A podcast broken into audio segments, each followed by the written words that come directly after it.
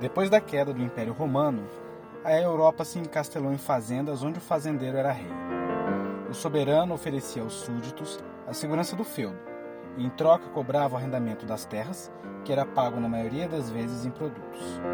O vassalo tinha o dever também de defender o território do senhor feudal contra as invasões estrangeiras. Esse sistema foi o principal arranjo econômico da Europa ao longo de mil anos, e tal fragmentação cada fazenda um só rei, só seria possível a partir da unificação ideológica promovida pela Igreja Católica. A Santa Sé foi se tornando uma das maiores proprietárias de terras do mundo.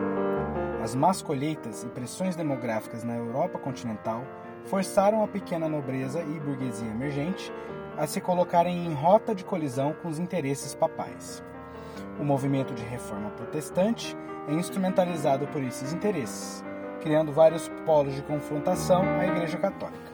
Com o espraiamento da acumulação primitiva de capitais e difusão do pensamento protestante, os conflitos religiosos se tornaram grandes guerras que promoveram verdadeiros massacres nunca antes vistos pela humanidade. Como nem os católicos nem os protestantes conseguiram se aniquilar mutuamente, a Europa teve que se reorganizar em um sistema de estados que ficou conhecido como Antigo Regime no qual os estados teriam que se reconhecer mutuamente. Assim, o Tratado de Westfália precisou colocar de fora o direito religioso e inaugurar a tradição do direito secular europeu, muito embora praticamente toda a Europa ainda fosse cristã. Esta é a série O Diário da Bastilha, do Diplomatas de Sivert.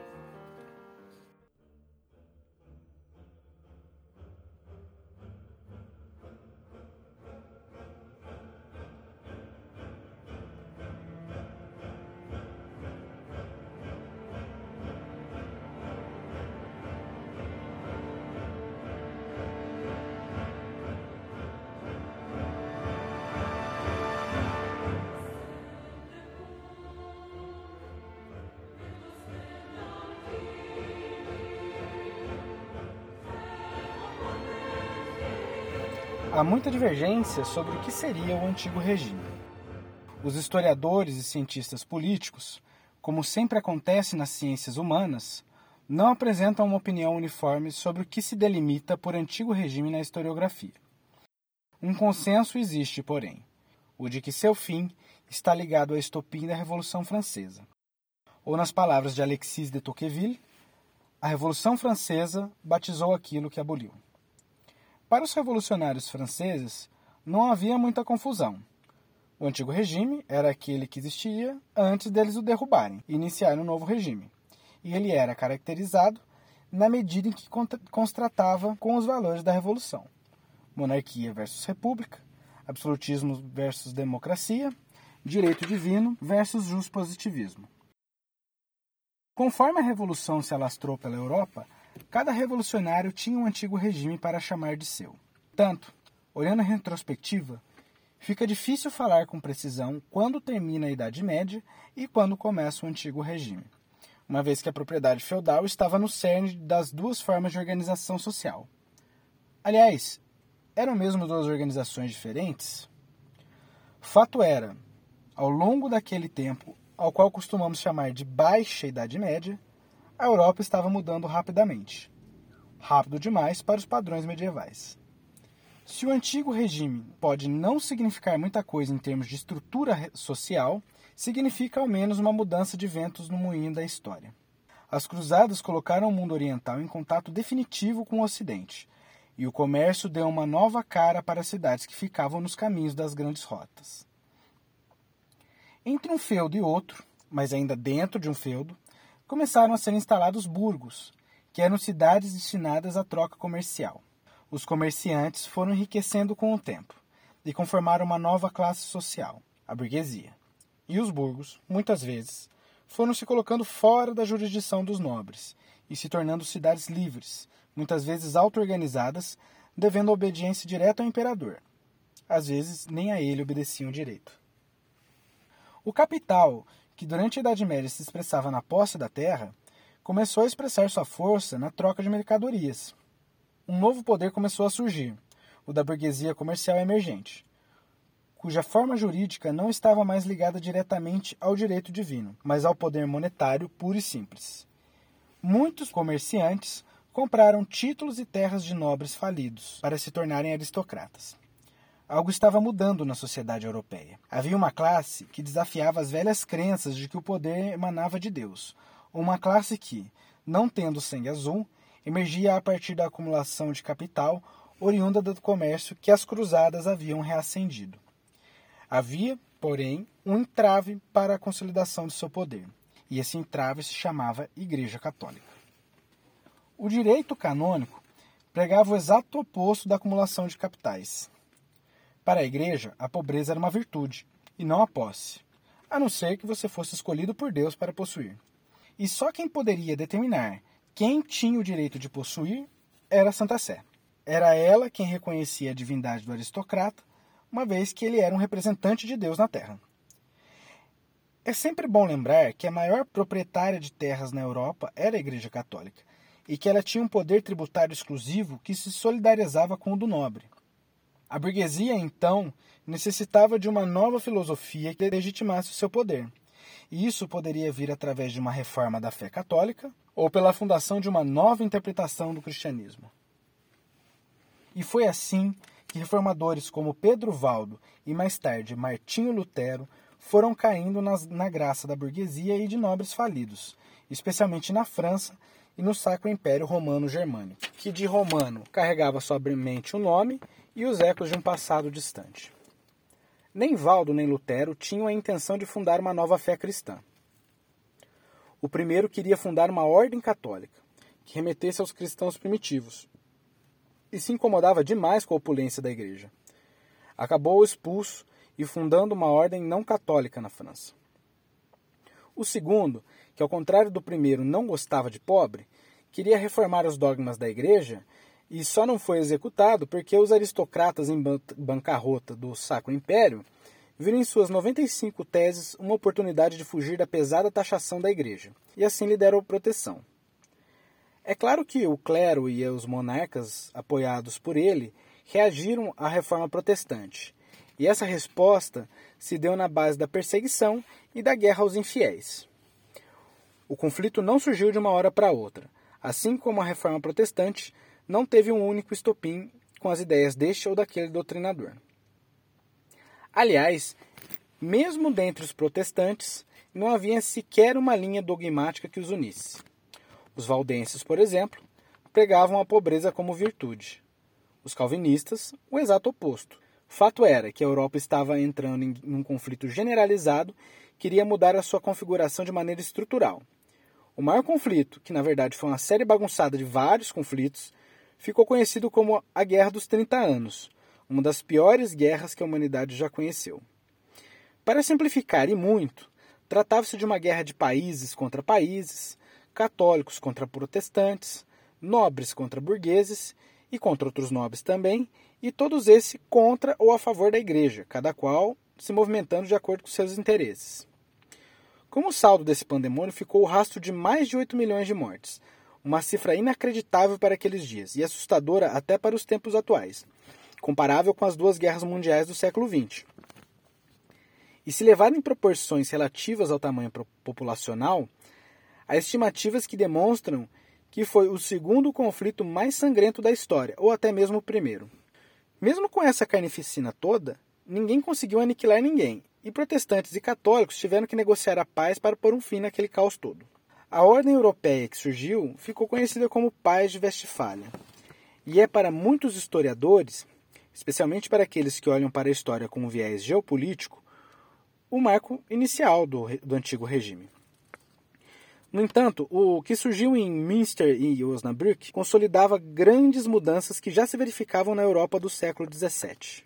Com o crescimento do comércio, algumas questões que já eram problemáticas tornaram-se centrais para a burguesia emergente. O comércio, de uma forma geral, não é muito diferente do escambo. No escambo, troca-se uma mercadoria pela outra. No comércio, também. Com a diferença que uma dessas mercadorias geralmente era um metal precioso, que poderia ser trocado por outra mercadoria e que por si só tinha pouca utilidade. Mas você, que ganhou aquele metal, poderia guardá-lo para trocar por qualquer outra mercadoria, no tempo em que achar necessário. Ou seja, aquela mercadoria se torna uma reserva universal de valor. Sem um sistema monetário, o valor desse metal era medido de acordo com seu peso. E é por isso que algumas moedas europeias levam ou levaram o nome de medida de massa até o euro substituir a maior parte das moedas nacionais no, no início dos anos 2000. É o caso do marco alemão. Marco era algo em volta de 250 gramas, que definiam um lingote de prata, e da libra esterlina. Uma libra equivale a mais ou menos 450 gramas. O problema é que, mesmo as medidas de massa sequer eram padronizadas e variavam de feudo para feudo. Era preciso que alguém definisse essas medidas e quanto mais abrangentes elas forem territorialmente, melhor. Além disso, a enorme verticalidade do sistema feudal medieval fazia com que a arrecadação de impostos, além de imprevisível, pois cada príncipe cobrava como bem entendia, compromisse em demasia a margem de lucro do comerciante. Para o burguês, melhor seria tirar toda a pequena nobreza e o clero do caminho e pagar tributo apenas no senhor. Assim, os lucros do comércio foram empurrando as monarquias para uma paulatina centralização e a necessidade de padronizar a moeda, estabelecer critérios de arrecadação de tributo, legislações mais claras e sistemas de fiscalização tributária levaram os monarcas mais espertos às mudanças do tempo a criarem um aparelho burocrático, apontando também para o surgimento do Estado moderno. A burguesia escolhia qual era o monarca ao qual deveria investir. Esse, com o dinheiro no cofre, investia em um exército profissional, que esmagava o exército de voluntários da pequena nobreza e centralizava o poder em suas mãos. Essa dinâmica é a base do surgimento do absolutismo, que de absoluto, como vemos, não tem, não tem nada.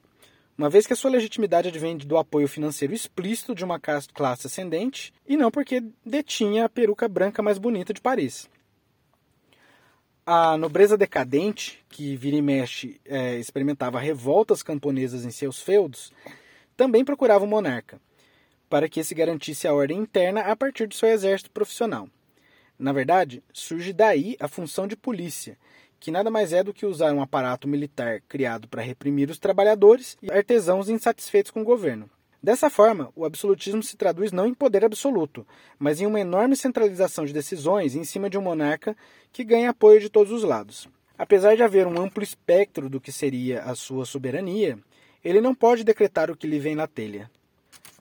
Para garantir todo o crescimento da burguesia e, consequentemente, de seus impérios centralizados, os grandes reinos se viram à procura de ouro e de matérias-primas no mundo ex-europeu, principalmente nos principados da Índia e da China. Precisavam do metal precioso para garantir a moeda fiduciária, simplificar a arrecadação de impostos e expandir o comércio. Logo, os otomanos buscaram confrontar o Império Habsburgo na Europa Central e começou a controlar boa parte das rotas de comércio entre o Oriente e o Ocidente. Isso gerou uma pressão por aventuras fora da Europa e por rotas alternativas de comércio. Começam as grandes navegações e os primeiros impérios coloniais, principalmente Portugal e Espanha. O comércio e a expoliação de outros países marca a acumulação primitiva de capitais que seria necessária para lançar as bases do capitalismo. Há quem chame esse fenômeno de capitalismo comercial ou pré-capitalismo. Estamos falando de feudalismo, feudo, etc. Mas o que era esse fazendão que dava tanto poder a uma casta específica? O feudalismo era um sistema social econômico que se tornou dominante na Europa entre os séculos XI e XIII. A economia feudal tinha por base uma produção agrária, praticamente autossuficiente. Os proprietários de terra eram os senhores feudais, os alto, o alto clero e os chefes tribais, a elite da sociedade da época. Ou seja, quando vemos alguma representação gráfica daqueles príncipes todo empavonados, estamos na verdade diante de um fazendeiro que gosta de rezar bastante. A unidade econômica de produção era o feudo, que se dividia em três partes. As terras arrendadas ao, aos camponeses, que é o manso servil, as terras dos nobres, que continham castelo fortificado, que é o manso senhorial, e as terras coletivas, o manso comunal, nas quais os animais e os homens podiam circular livremente. Então, os pastos, as florestas e por aí vai. A América foi invadida, conquistada e saqueada e dominada pelos impérios europeus. Na África, inúmeros entrepostos e feitorias foram fundadas pelo, pelos lusitanos. Em pouco tempo, essa onda de globalização resultaria em mais fome e revoluções que mudariam o mundo inteiro. Uma vez invadida, era firmado um pacto colonial, que restabelecia em geral que aquele país somente poderia comercializar produtos com a metrópole e, de preferência, produtos primários. Em troca, a metrópole não incendiava o país inteiro e massacrava o seu povo. No episódio que vem, iremos falar sobre o processo de descolonização durante o antigo regime. Iremos abordar também a geopolítica da Ordem Westphaliana e o surgimento dos princípios fundamentais para o nascimento do direito internacional e da diplomacia. O canal Diplomata de Sealand é uma iniciativa que busca fomentar a discussão pública sobre política e criar uma comunidade livre, que debata ideias e realize ações. Para que este projeto possa se desenvolver, nossa única fonte de financiamento vem dos nossos companheiros apoiadores. Se você gostou deste episódio, mande um pix de qualquer valor para diplomatasdesealand.gmail.com. Se você quiser contribuir de maneira regular para a expansão deste projeto, entre em apoia.se barra diplomatas de Até já!